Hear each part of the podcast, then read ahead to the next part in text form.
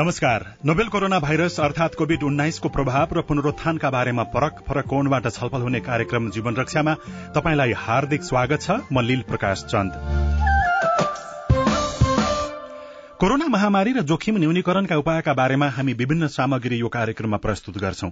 UNDP संघको सहकार्यमा सामुदायिक रेडियो प्रसारक संघ अकोराबद्वारा संचालित सीआईएनको प्रस्तुति यो कार्यक्रम जीवन रक्षा। कार्यक्रम जीवन रक्षा सीआईएन मार्फत मुलुकभरका सामुदायिक radio website CIN Khabar dot com Facebook page CIN Khabar CIN Sajha Khabar mobile app सीआईएनबाट पनि तपाई सुनिरहनु भएको छ।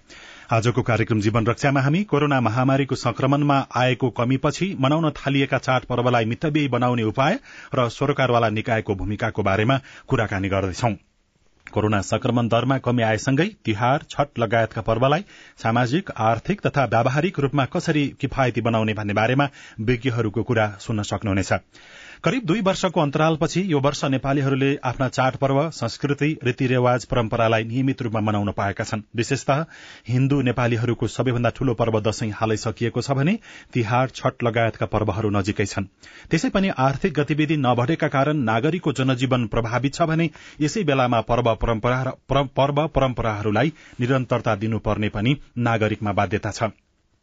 यस्तो बेलामा कसरी चाडपर्व मनाउने शुरूमा यसबारेमा कुराकानीका लागि हामीसँग अर्थविद डाक्टर जनार्दन आचार्य टेलिफोन सम्पर्कमा हुनुहुन्छ। तपाई पनि कोरोना महामारीले पर्व परम्परामा पारेको प्रभावका बारेमा कुनै प्रश्न वा विचार राख्न चाहनुहुन्छ भने शून्य एक बाहन्न साठी छ सय एकसठी। शून्य एक बाहन्न साठी छ सय एकसठीमा अहिले नै फोन गर्नुहोला। हामी तपाईँको विचार र प्रश्नलाई सम्बोधनको प्रयास गर्नेछौ। डाक्टर आचार्य स्वागत छ यहाँलाई कार्यक्रम जीवन रक्षामा धन्यवाद। कोविड उन्नाइसको जुन प्रभाव रह्यो त्यो प्रभाव सँगसँगै हाम्रो बीचमा केही पर्व र परम्पराहरू छन् जसलाई निकै प्रतिस्पर्धाको रूपमा अथवा तडक भडकको रूपमा यसअघि लिइने गरिएको थियो। यद्यपि यसपालि पनि त्यस्ता केही गतिविधिहरू देखिएका छन्। कोरोनाले जुन व्यक्तिगत रूपमा पारिवारिक रूपमा सामाजिक रूपमा र आर्थिक रूपमा प्रभाव पारेको छ यसलाई थोरै खर्चमा राम्रोसँग कसरी मनाउनुपर्छ नागरिकले आफ्ना पर्व परम्पराहरू?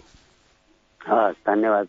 पहिलो कुरो त के भयो त भन्नुहुन्छ भनेदेखि हाम्रा यिनी परम्पराहरू संस्कृतिहरू नमनाइ नहुने स्थिति एकातिर रह्यो छँदैछ भनेदेखि अर्कोतिर के रह्यो त भन्दाखेरि आर्थिक गतिविधिहरू विश्वव्यापी रूपमै साह्रै सङ्कुचित हुँदै गएको अवस्था छ। यो बेलामा आजको आवश्यकता भनेको मान्छेले बुद्धि पुर्याउनु पर्ने भनेको के हो त भनेदेखि हामीले भन्ने गर्थ्यौँ नि घाँटी हेरेर हाड निल्ने भन्ने एउटा कुरा छ नेपालीमा उखान। त्यसैलाई मात्रै फलो गर्यो भनेदेखि असाध्य व्यवस्थित हुन सक्थ्यो। तर के भयो त भन्दाखेरि नेपालीहरूको पहिलेबाटै लागेको परम्परा भन्नुहोस् अथवा लागेको बानी सानैदेखि लागेको बानी भने जस्तो अलिकति आफूलाई ठुलो देखाउनु पर्ने अलिकति सम्भ्रान्त देखाउनु पर्ने अरूभन्दा पृथक देखाउनु पर्ने किसिमको जुन एउटा हाम्रो मानसिकता बनेर गयो त्यसको असर के भयो त भनेदेखि समाजका प्रत्येक क्षेत्रहरूमा पर्यो। जसको परिणाम अन्ति अन्तिममा केमा गएर हुन्छ त भन्दाखेरि पकेटमा पर्छ त्यो पकेट भनेको आर्थिक गतिविधि हो। डाक्टर आचार्य यहीँनिर हाम्रो सामाजिक सञ्जालमा हामीले यो कोरोनापछि चाडबाडलाई मितव्ययी बनाउने बारेमा तपाईँको कुनै जिज्ञासा वा विचार छ कि भनेर लेखेका थियौं। हामीलाई ओम प्रसाद पौडेल नेपालले के लेख्नु भएको छ भने तडक भडक नगर्ने बारेमा धेरै नागरिकलाई जानकारी पनि थाहा पनि छ। तर मनाउँदाखेरि त्यो धेरै पैसा खर्च गर्नुपर्ने छिमेकीले जे गर्यो त्यसको दोब्बर गर्नुपर्ने यस्तो खालको त्यो प्रवृत्तिलाई कम गर्नको लागि त्यो कसरी त्यो घरमुली अथवा त्यो घर परिवारका सदस्यले महसुस गर्न सक्छन् भनेर लेख्नु भएको छ? हजुर त्यसमा त पहिला कुरो त के हुनु पर्यो त भन्दाखेरि घरको प्रत्येक मान्छेले आफ्नो आय व्ययको स्थिति बारेमा स्पष्ट किसिमको धारणा र स्पष्ट बुझाइ हुनु पर्यो। पहिलो त हाम्रो के त भन्नुहुन्छ भनेदेखि हामी अभिभावकले घरका मान्छेहरूसित सेयर गर्दैनौँ। उसले कसरी जोहो गरिरहेछ चाडपर्वको लागि भन्ने बारेमा नगरेर हामी के गर्छौँ त भन्दाखेरि कतैबाट ल्याएको पैसालाई सदुपयोग अथवा दुरुपयोग गर्ने हिसाबले मात्रै प्रयोग गर्छौँ। पहिला त त्यसमा प्रष्ट हुनु पर्यो हाम्रो हैसियत यो छ अहिलेको स्थिति यो छ हामी यसरी पनि बाँच्न सक्छौँ भनेर घर परिवारभित्रै पहिले त के हुनु पर्यो त भन्दाखेरि एक आपसमा कन्भिन्सिङ हुनु पर्यो एक आपसले सेयर गर्नु पर्यो। अनि मात्रै उनीहरूको हृदयबाटै ल ठिक छ यतिले पनि चल्छ भनेर एक्सेप्टेन्स भयो भनेपछि उसलाई गिल्टी फिलिङ हुँदैन। उसलाई समाजमा आफू तिरस्कृत भएको फिल गर्दैन। होइन भनेदेखि एउटाले मात्रै घरको मुली मान्छेले हाँटेर मात्रै पनि हुँदैन।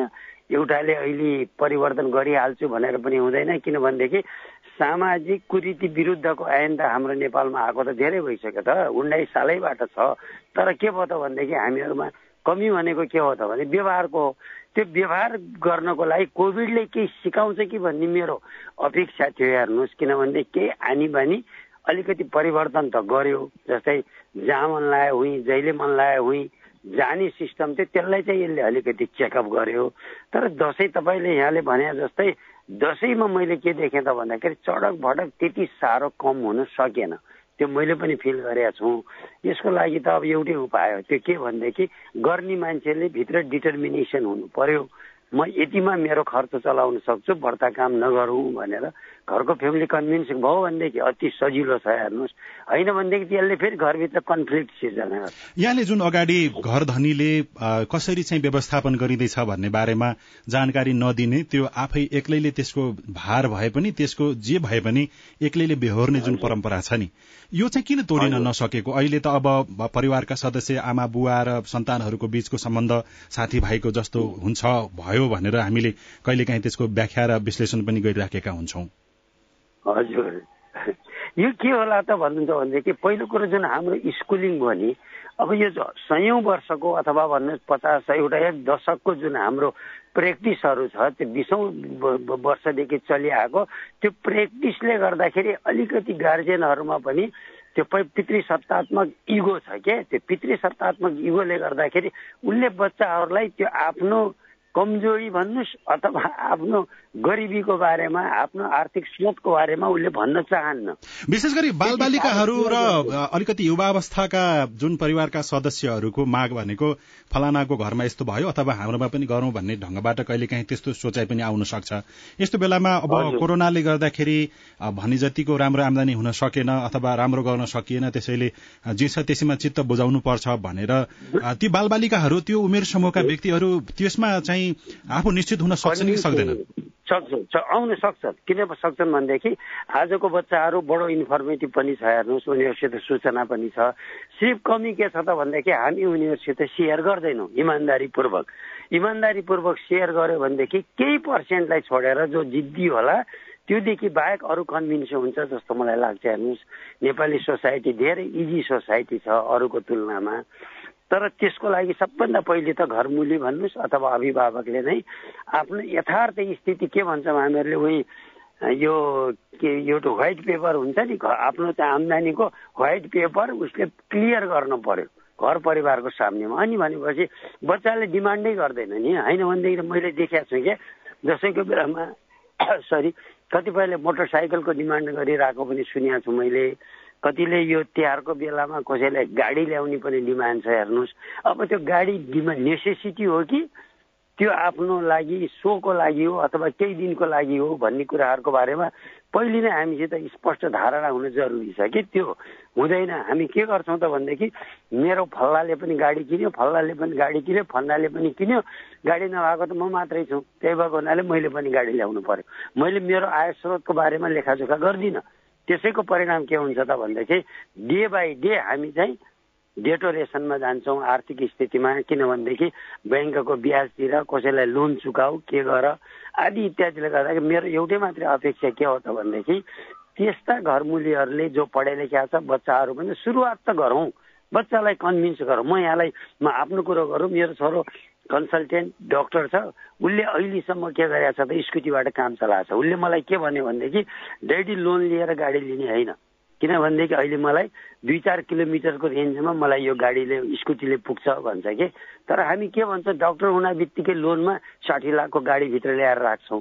त्यही भएको हुनाले त्यो सोच पहिले त आफैमा आउनु पर्यो हेर्नु डाक्टर आचार्य शर्मिला शर्मिला पोखरेलले हामीलाई सामाजिक सञ्जाल फेसबुकमा लेख्नु भएको छ सांस्कृतिक मान्यता मान्यता र परम्परा अनुसार पनि चल्नै पर्यो तर आमदानी त्यसै अनुसारको घर परिवारमा नहुन सक्छ। अब छरछिमेकमा जुन प्रकारको गतिविधि देखिन्छ छरछिमेकहरूले पनि यस्तो प्रकारको अलिकति तडक भटक गर्नु हुँदैन भन्ने बारेमा त्यो चेतना भइदिए अरूलाई पनि राम्रै हुन्थ्यो कि भनेर सोध्नु भएको छ। त्यो त गजब राम्रो। त्यो भइदिएपछि त समाधानै हुन्थ्यो हेर्नुहोस्। तर त्यसमा पनि मेरो एउटा अर्को अनुरोध के छ त भनेदेखि अरू सुध्रिएर म सुध्रिउँला भनेर पर्खिनुभन्दा आफूबाटै सुरुवात गरौँ। आफू साह्रै लाज लाग्दो किसिमको स्थितिमा पनि मनाउनु भएन। त्यसैलाई म्यानेज गर्न सकिन्छ नि। जस्तै तपाईँले दसैँमा भनौँ दसैँभरि तपाईँ मासु खानुहुन्थ्यो भनेपछि त्यसमा दुई दिन कटौती गर्नुहोस्। तिहारमा तपाईँले चार थरी चिज खानुहुन्थ्यो भनेदेखि तिन थरी चिजमा ल्याउनुहोस्। त्यसले गर्दाखेरि इजी बनाउन सकिन्छ क्या। लाइफलाई जति सक्यो कम्फर्टेबल बनाएर इन्जोय गर्नुहोस्। होइन भनेदेखि टेन्सन हुन्छ। चाडबाड पछाडि मान्छेको ब्यालेन्सहरू सिद्धिन थाल्छ। अनि त्यो चाडबाड मनाइसकेपछिको त्यो पीडा हुन्छ नि त्यो पीडा बोध हुनु भएन। इन्जोयमा मनाउँ क्या हामी नेपालीहरूले चाड मनाउँछौँ तर कस्तो मनाउँछौँ त भन्दाखेरि बाध्यात्मक मनाउँछौँ। अरूले इन्जोय गर्छन् क्रिस्चियनहरूले हेर्नु क्रिस्चियन क्रिसमसमा इन्जोय गरेर मनाउँछ हेर्नु। मुसलमानहरूले इन्जोय गरे हुन्छ। तर हामी के गर्छौँ त भन्दाखेरि बाध्यात्मक रूपमा हाम्रो दसैँ पनि त्यस्तै गरी बित्छ तिहार पनि त्यस्तै गरी बित्छ। खाममा पैसा होस् नहोस् त्यति हाल्नुपर्ने। त्यसले गर्दाखेरि हामीभित्रका केही अलि नराम्रा पक्षहरू छन् त्यसलाई कोही न कोही त जुझ्नै पर्छ हेर्नु। त्यसको लागि होल सोसाइटीले गर्यो भनेदेखि अनि म पनि गरौँला भन्ने कुरो चाहिँ यो पक्षमा चाहिँ म छैन। हेर्नु तपाईँ आफूले सुरुवात गरौँ भन्ने मान्यता म राख्छु। हामीले तडक भडक गर्नु हुँदैन भनेर भन्दै आएको त कति वर्ष भइसक्यो तर कस्तो देखिन्छ भने यो जुन प्रविधिको विकास व्यक्तिहरूको जुन आर्थिक स्थिति त्यो सप्रिँदै जाँदाखेरि चाहिँ त्यो खासै त्यसले जुन प्रकारको हाम्रो सिद्धान्त एउटा आदर्शको कुरा छ त्यो त्यति व्यवहारमा लागू भएन कि जस्तो चाहिँ देखिन्छ। तपाईँले कसरी लिइराख्नु भएको छ हाम्रो समाज हाम्रो संस्कृति परम्पराहरूलाई? यसमा मेरो एउटा हजुर सक्नेले गर्नु पर्यो हेर्नुहोस्। मेरो मान्यता फेरि त्यो पनि छ। किनभनेदेखि मेरो मैले दुई छाक तरकारी खाएपछि उसले दुई छाक तरकारी नै खानुपर्छ मासु खाना हुँदैन भन्ने पक्षमा म छैन। गर्नेले गरोस्। त्यो के छ भने आफ्नो हैसियत अनुसार जे सकिन्छ त्यो गर्न नबिर्सौँ। चाड भनेकै त्यही हो। होइन भनेदेखि त? नियम कानुनले मात्रै कन्ट्रोल हुने भए आजभन्दा धेरै वर्ष अगाडि भइसक्थ्यो। जस्तै जन्ती लैजान पाइँदैन पच्चिस पचास भन्नेको सङ्ख्या थियो। अहिले हेर्नुहोस् बढ्दै गएको छ छ सय आठ सय मान्छेहरूलाई भोज दिन सुरु गरेका छन्। अब त्यो कमाउनेले अरबौँ कमाएको छ भनेदेखि उसले एक दुई करोड खर्च गर्छ त्यसमा आपत्ति छैन। त्यही मैले मनाउने बेलामा म पनि त्यहाँ खाना गएको थिएँ मैले पनि छ सय मान्छे ल्याउनु पर्छ भन्ने पक्षमा म छैन। मैले के गर्ने त भनेदेखि आएको मान्छेलाई स्वागत गर्न सकौँ कतिलाई गर्न सक्छु। त्यति आफ्नो हैसियत आकलन गरेर गरियो भनेदेखि टेन्सन हुँदैन। मैले अघि नै भने नि इन्जोयको रूपमा भनेको पर्व र परम्पराहरू मनाउँदै गर्दाखेरि अरूको होइन कि आफ्नो हैसियत हेर्नु पर्यो सबभन्दा पहिला डाक्टर आचार्य हामीसँग चाहिँ सूर्य बहादुर थापाले लेख्नु भएको छ सामाजिक सञ्जाल फेसबुकमा।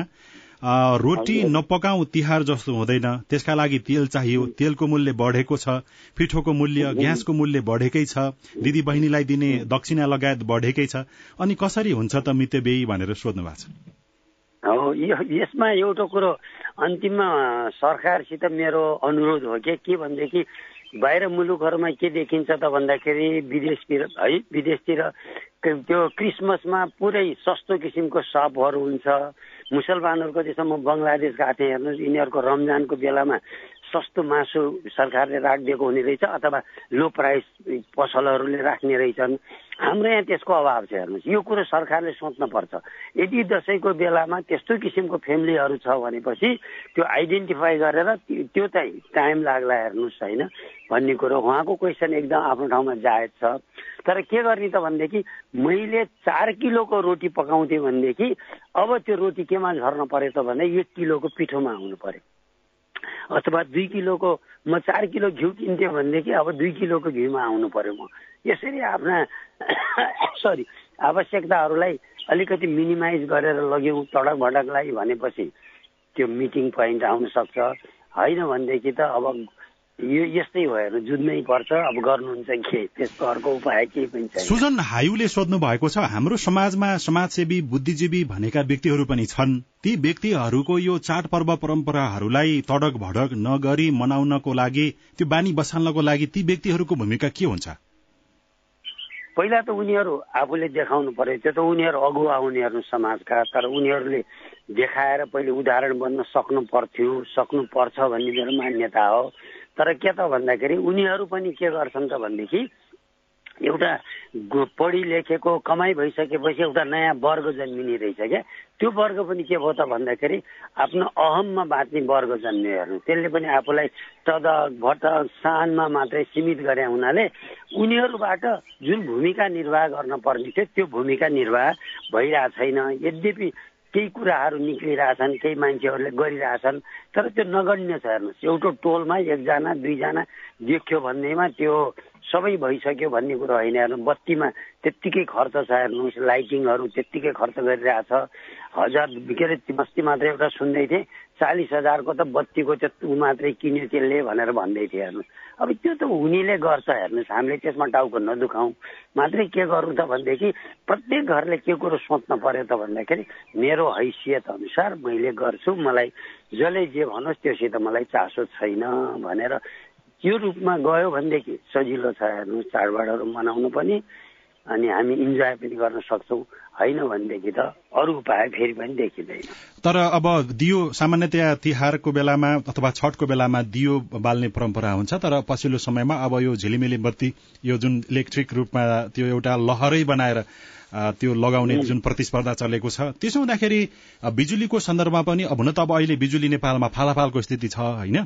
तर अब जस्तो आयात त गर्नु पर्यो नि त त्यो बत्तीहरू आयात गर्नु पर्यो। यसले समग्रमा देश देशलाई चाहिँ कस्तो प्रकारको सजिलो अप्ठ्यारो नाफाघाटा के हुन्छ? अब त्यो त देखिहाल्यौँ हामीले। सुन्नु न यो यो के भनिन्छ भने तिहारमा अब मालाहरू इन्डियाबाट आइरहेछ। मैले हिजो मात्रै कति पढ्दो कति पढ्दै थिएँ पचास करोडको त्यो फुलहरू आउँदैछ भन्ने हेरिरहेको थिएँ क्या। त्यो त हामीहरूले त्यही हो बत्तीको पनि बाहिरै पैसा तिर्न पर्ने हो हामीसित केही पनि छैन। त्यसले गर्दाखेरि त्यसभन्दा राम्रो हाम्रो पुरानो परम्परा दियो बाल्ने असाध्य राम्रो हेर्नुहोस्। तर के भयो? अब अहिले हाम्रो कृषि युग सिद्धियो घरमा मान्छेहरू छैन बत्ती बालिदिने त्यो दियो ल्याइदिने कतिपय ठाउँमा त दियो पाउनु पनि पाइँदैन। हाम्रो तराई भावनाले सायद हाम्रो यहाँ पाइन्छ अन्ततिर के छ? त्यसैले गर्दाखेरि अब त्यो परम्परा मात्रै पकडेर पनि भएन। आधुनिकतामा जानु पर्यो। तर त्यो आधुनिकतालाई पनि के गर्न पर्यो त भन्दाखेरि हामीले म्यानेज गर्न पर्यो। गभर्मेन्टले यस्ता कुरामा इन्करेज गर्नुपर्छ हेर्नुहोस्। गभर्मेन्टले इन्करेज गर्ने यो सेन्समा के हो त भनेपछि कमसे कम तडक भडक नगर भन्ने किसिमको एउटा माहौल सिर्जना गर्न पर्ने हो। त्यो माहौल सिर्जना गर्न गभर्मेन्टले पनि सकिरहेको छैन र हामी समाजका अलिकति बुझेका मान्छे हौ भन्नेहरू हामीबाट पनि त्यो कुरो हुन सकिरहेको छैन। त्यसैले गर्दाखेरि त्यसैको परिणाम आम जनता सर्वसाधारण जसलाई एउटा बाध्यात्मक स्थिति हुन्छ टोलभरि अब मानौँ न सयौँ घर छ त्यसमा मेरो घर मात्रै अँध्यारो। त्यो मलाई पनि मन पर्दैन त्यो बच्चाहरूले पनि फिल गर्छ होइन? झगडा गर्न सुरु गर्छ। त्यसैले गर्दाखेरि अब यो समग्र चेन्ज हुन त टाइम लाग्छ हेर्नुहोस् अझै। हस् समय दिनुभयो यहाँलाई धेरै धेरै धन्यवाद छ। धन्यवाद। मलाई पनि केही भन्ने मौका दिनुभयो यसको लागि धन्यवाद। अर्थविद डाक्टर जनार्दन आचार्य हुनुहुन्थ्यो। हामी कार्यक्रम जीवन रक्षामा छौं। अब आर्थिक पाटोपछि पर्वहरूको सांस्कृतिक तथा व्यावहारिक पाटोको बारेमा छलफल गरौं।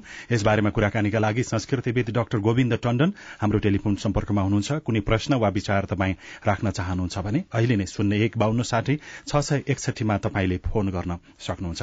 डाक्टर टण्डन स्वागत छ यहाँलाई कार्यक्रम जीवन रक्षामा। धेरै धेरै धन्यवाद यहाँलाई। तिहार छठ लगायतका पर्व परम्पराहरूको नजिकमा हामी छौं र हामी कार्यक्रम जीवन रक्षामा छौं। विशेष गरी कोविड उन्नाइसले गर्दाखेरि दुई वर्ष भयो होला हामीले राम्रोसँग दिल खोलेर पर्व परम्पराहरू मनाउनु पाएका थिएनौं। यद्यपि यो वर्ष केही सजिलो भएको छ। तर जुन कोरोनाले आर्थिक रूपमा व्यावहारिक रूपमा हामीलाई मर्कामा पारेको छ यस्तो बेलामा हाम्रा पर्व परम्पराहरूलाई चाहिँ कसरी अगाडि बढाउँदा ठिक हुन्छ त्यहीँबाट अगाडि बढौँ।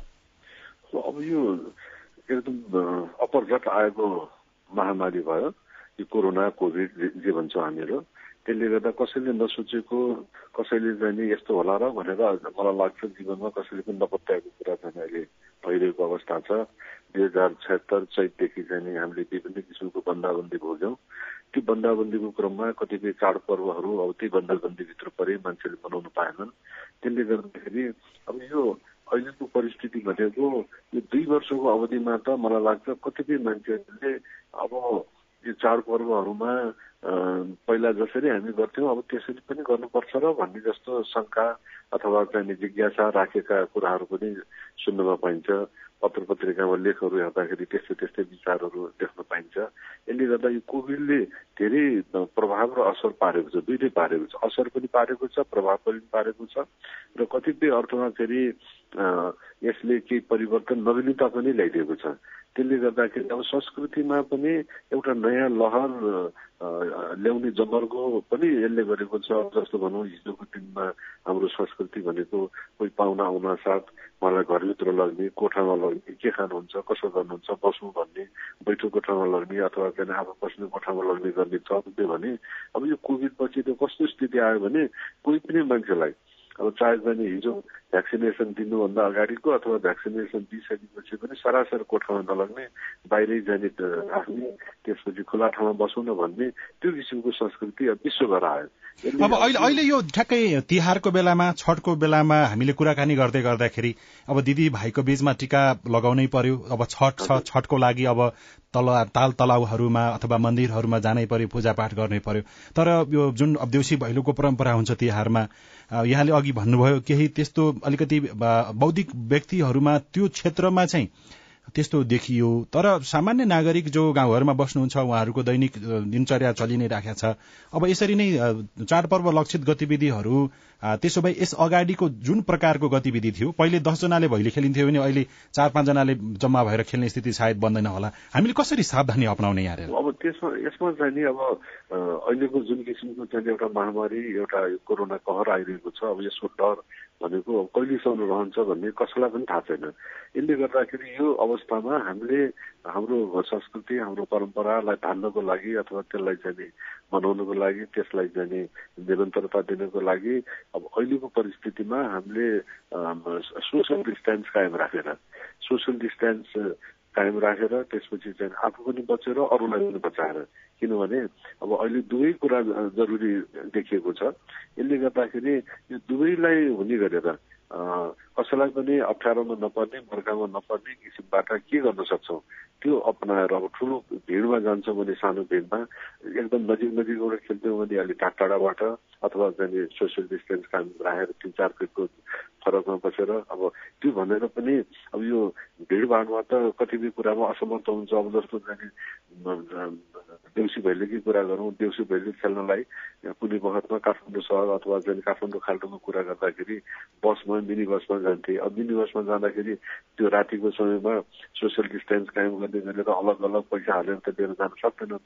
अनि खचा खुचुक जाँदाखेरि भरिएर जाँदा त्यसैमा चाहिँ त्यहाँनिर हटाइ नहटाइ जाँदाखेरि अब यो जुन चाहिँ अहिले कोरोनाको त्रास छ त्यो त्रास त कायम छ।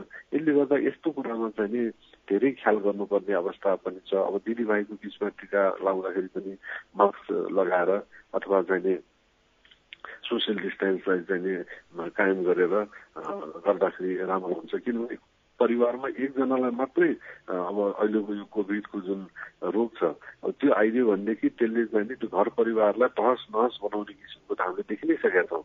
यसरी नाउन्जेलसम्मलाई केही पनि छैन। त्यो घरमा आएर कसैलाई चाहिँ त्यसले अब भनौँ न बिरामी बनाइदियो अथवा चाहिँ होइन त्यो बिरामी भन्दा पनि अब अर्को चाहिँ मारि नै दियो भनेदेखि कस्तो अवस्था हुन्छ भन्ने कुरा त हामीले देखि नै रहेका छौँ। डाक्टर टन्डन तेजु ओलीले हामीलाई सामाजिक सञ्जाल फेसबुकमा लेख्नु भएको छ। कोरोना भाइरसको जोखिम अझै बाँकी रहेको छ। शहरबाट गाउँ तिहार मान्न आउनेहरू बढेका बढै छन् गाडी घोडामा भीड़भाड़ त्यत्तिकै छ। अब व्यक्तिहरू समाजमा त्यत्तिकै एकदम यो सामाजिक दूरी भौतिक दूरी कुनै कायमै नगरी हिँडिराखेको देखिन्छ। यो चेतना जगाउनको लागि अझै कसले के गर्नुपर्छ होला भनेर सोध्नु भएको छ यसमा त सबभन्दा पहिला त अब हामीले अरूलाई भन्नुभन्दा पनि आफै नै सतर्क हुनुपर्ने अवस्था छ। अब त्यो आफै सतर्क हुनको लागि पनि त्यसको भनौँ न यो रोग कस्तो प्रकारको छ र के छ अथवा यसमा चाहिँ के के गर्नुपर्छ भन्ने सूचना जुन छ त्यो त जाने सरकारले नै उपलब्ध गराउनु पर्ने हुन्छ सबैलाई थाहा हुँदैन। त्यसैले त्यो किसिमको चाहिँ सरकारबाट उपलब्ध गराएका सूचनाहरू सरकारबाट उपलब्ध गराएका चाहिँ सङ्केतहरूको आधारमा व्यक्ति व्यक्तिले हरेक नागरिकले आफ्नो ढङ्गबाट जहाँ हामी छौँ त्यहाँबाट सतर्क रहेर त्यसपछि त्यसबाट के गर्नुपर्ने हो? टाढा रहेर अथवा चाहिँ त्यसमा के के गर्नुपर्ने हो त्यसलाई चाहिँ फलो गरेर अगाडि बढ्न सकेको खण्डमा त्यो सचेतना आफसे आफ पर्छ अब जस्तो सुरुका दिनमा कोरोना आउँदाखेरि कसैलाई केही पनि थाहा थिएन। तर बिस्तारै बिस्तारै आज चाहिँ नि यो कोरोनाको स्ट्यान्डर्ड भनेको संसारभरि नै एउटा हो। किनभने त्यो विश्व स्वास्थ्य सङ्गठनले जे सूचना प्रवाह गर्यो त्यसलाई चाहिँ हरेक राष्ट्रले प्रवाह गरे। त्यसैले त्यस्तो चाहिँ हरेक क्षणको अथवा बेला बेलाको चाहिँ नयाँ नयाँ सूचनाहरू आउनु पर्यो। त्यो सूचना अनुसार चाहिँ अगाडि बढ्नु पर्यो। त्यसपछि कसैको चाहिँ लहरलाई र चाहिँ भड्काउमा लाग्नु भएन। र ज्ञान र विज्ञान सम्मत सूचनाहरू र आधिकारिक सूचनालाई मानेर त्यो अनुसारको चाहिँ नि हामीले क्रियाकलाप गर्न थाल्यौँ भने केही न केही सचेतना समाजमा बढ्छ। अब अहिले त उहाँले भनेको जस्तो साँच्चै नै हो। अब अहिले काठमाडौँतिर हेर्दाखेरि बाहिर बजारतिर जाँदाखेरि कोरोना छ र भने जस्तो लाग्छ। तर अब हस्पिटलमा गएर फेरि त्यहाँ हेर्दाखेरि त्यहाँको चाहिँ रुवावासी त्यहाँका परिवारहरूको चाहिँ दुःख दर्द देख्दाखेरि चाहिँ फेरि अलग्गै परिस्थिति हुन्छ। यसैले मैले अघि भने नि नपर्दासम्म केही पनि छैन परिसकेपछि रुवावासी छ। यसरी हामीलाई सामाजिक सञ्जाल फेसबुकमा प्रवीणजीले लेख्नु भएको छ। अहिले कोविड उन्नाइसको कारणले गर्दाखेरि सबैजनाको धेरैजनाको आर्थिक स्थिति कमजोर भएको छ रोजगारीहरू गुमाइएको छ। यस्तो अवस्थामा अब देउसी भैलो खेल्नको लागि अहिले अब घरमा गएर धर्नै दिने यति हजार नदिँदासम्म त जाँदै जानु भन्ने खालको पनि हुन्छ। यहाँनिर कुन पक्षले आफ्नो महसुस गर्न सक्यो भने यो घर बेटीहरूलाई घर परिवारका सदस्यहरूलाई दबाव हुँदैन होला भनेर सोध्नु भएको छ। अब यसमा यसमा चाहिँ मलाई लाग्छ अब यो गएको साल त देउसो भैलो पनि करिब करिब अब नखेलेको अवस्था थियो। यो तिन वर्ष भएको हुनाले मान्छेहरूमा उकुस मुकुस कहिले देउसी भैलो खेलौँ भन्ने जस्तो परेको होला। अब यसमा एउटा त सरकारले निश्चित समय र निश्चित जना चारजना पाँचजना छजना भन्दा चाहिँ जान नपाउने अथवा जाने आठ बजीभन्दा बढी जाने उता खेल्न नपाउने त्यसपछि यति पैसा देऊ र उति पैसा देऊ भनेर जाने त्यो माग्ने कुरालाई चाहिँ नि त्यसरी माग्न नपाउने। आफ्नो स्वेच्छाले अब कसैले चाहिँ स्वेच्छाले जति दिनुहुन्छ त्यति लिने अनि चिठी पठाएर जाने।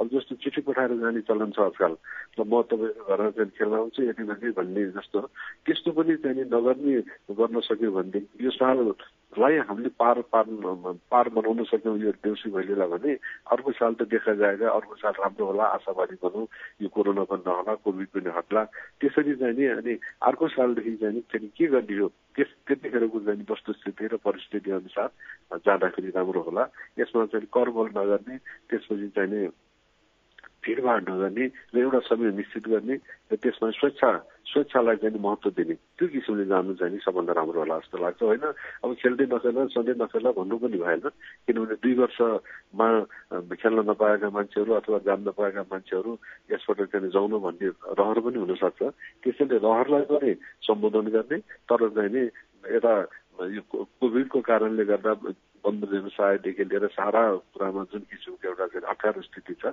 त्यो अप्ठ्यारो स्थितिबाट घरबेटीहरूलाई पनि केही राहत हुने किसिमको चाहिँ नि त्यसरी जान सके होला जस्तो मलाई लाग्छ। तिहारमा विशेष गरी दिदी भाइको बीचमा टिका टालो हुन्छ दिदी बहिनीहरूले जुन आशीर्वाद दिने कुरा र दाजुभाइहरूले गच्छ अनुसारको दक्षिणा दिने परम्परा हो। तर अहिले चाहिँ अब छर छिमेकमा कसले कसलाई के उपहार दियो भन्ने त्यो प्रकारको त्यो व्यवहारले पनि प्रभाव पारिराखेको छ हाम्रो समाजमा। कोविड उन्नाइस पछिको यो स्थितिमा हामीले यो टिकाटालो गर्दै गर्दाखेरि टिका लगाउँदै गर्दा आशीर्वाद ग्रहण गर्दै गर्दाखेरि के कुरा सम्झन जरुरी छ अहिले? त्यसमा सबभन्दा ठुलो कुरा सम्झाउनु पर्ने जरुरी भनेको त्यो प्रतिस्पर्धा नबनोस् त्यसमा चाहिँ आफ्नो दक्ष क्षमताले मात्रै जे गर्न सकिन्छ त्यो गरियोस्। फलानाले यसो गर्यो उसले यसो गरेछ म यसो गर्छु भनेर दिन काटेर दिदी बहिनीलाई दक्षिणा दिने अथवा दिदी बहिनीले पनि दाजुभाइलाई सरसामग्री ल्याइदिने अथवा खानेकुरो दिने त्यो काम पनि ठिक होइन। त्यसैले सबभन्दा पहिला त अहिलेको परिस्थिति अहिलेको समय अहिलेको काल र त्यसपछि चाहिँ आफ्नो क्षमता आफ्नो कक्ष त्यसलाई हेरेर मात्रै चाडबाड मनाउन सक्यो भने त्यो चाडबाड रमाइलो हुन्छ। नभए चाडबाड आउँछ अनि प्रतिस्पर्धामा उत्रियौँ भने त्यो चाडबाड सकेपछि ऋण कसरी तिर्ने भन्ने अर्को चाहिँ भुमरीमा हामी फस्न पुग्छौँ। त्यसरी त्यसरी ऋण काटेर चाडबाड बनाउनेतिर चाहिँ हामी कतै जानु हुँदैन किनभने ऋण काटेर चाडबाड बनाउँदाखेरि त्यसले लामो समयसम्म मान्छेलाई त्रास दिन्छ त्यसले चाहिँ दुःख दिन्छ पीडा दिन्छ कष्ट दिन्छ। दुःख कष्ट पीडा चाडबाड होइन चाडबाड भनेर त खुसियाली रमाइलो र चाहिँ त्यसलाई चाहिँ कसरी आनन्दपूर्वक मनाउने र बिना ऋण काटेर त्यसलाई कसरी मनाउने भन्ने नै हाम्रो चाडबाडको मुख्य अर्थ हो। यहाँलाई समयको लागि धेरै धन्यवाद छ। संस्कृतिविद डाक्टर गोविन्द टण्डन हुनुहुन्थ्यो। हामी कार्यक्रम जीवन रक्षाको यो छलफलसँगै अन्त्यमा आइपुगेका छौं। कोरोना महामारीको संक्रमणमा आएको कमीपछि मनाउन थालिएका चाडपर्वलाई मितव्ययी बनाउने उपाय र सरकारवाला निकायको भूमिकाको बारेमा आजको कार्यक्रममा हामीले छलफल गर्यौं। यो कार्यक्रम सुनिसकेपछि तपाईँको मनमा उठेका प्रश्न र कुनै विचार भए हामीलाई पठाउन वा लेख्न सक्नुहुन्छ। यसका लागि हाम्रो इमेल ठेगाना हो Sajha Khabar at Gmail dot com IBR number शून्य एक बान्न साठी छ चार छमा फोन गरेर दिइएको निर्देशन अनुसार आफ्नो विचार पनि रेकर्ड गर्न सक्नुहुनेछ। प्राविधिक साथी सुनिल राज भारतलाई धेरै धन्यवाद दिँदै रेडियो कार्यक्रम जीवन रक्षाको आजको अंकबाट हामी सबै विदा हुन्छौ। नमस्कार।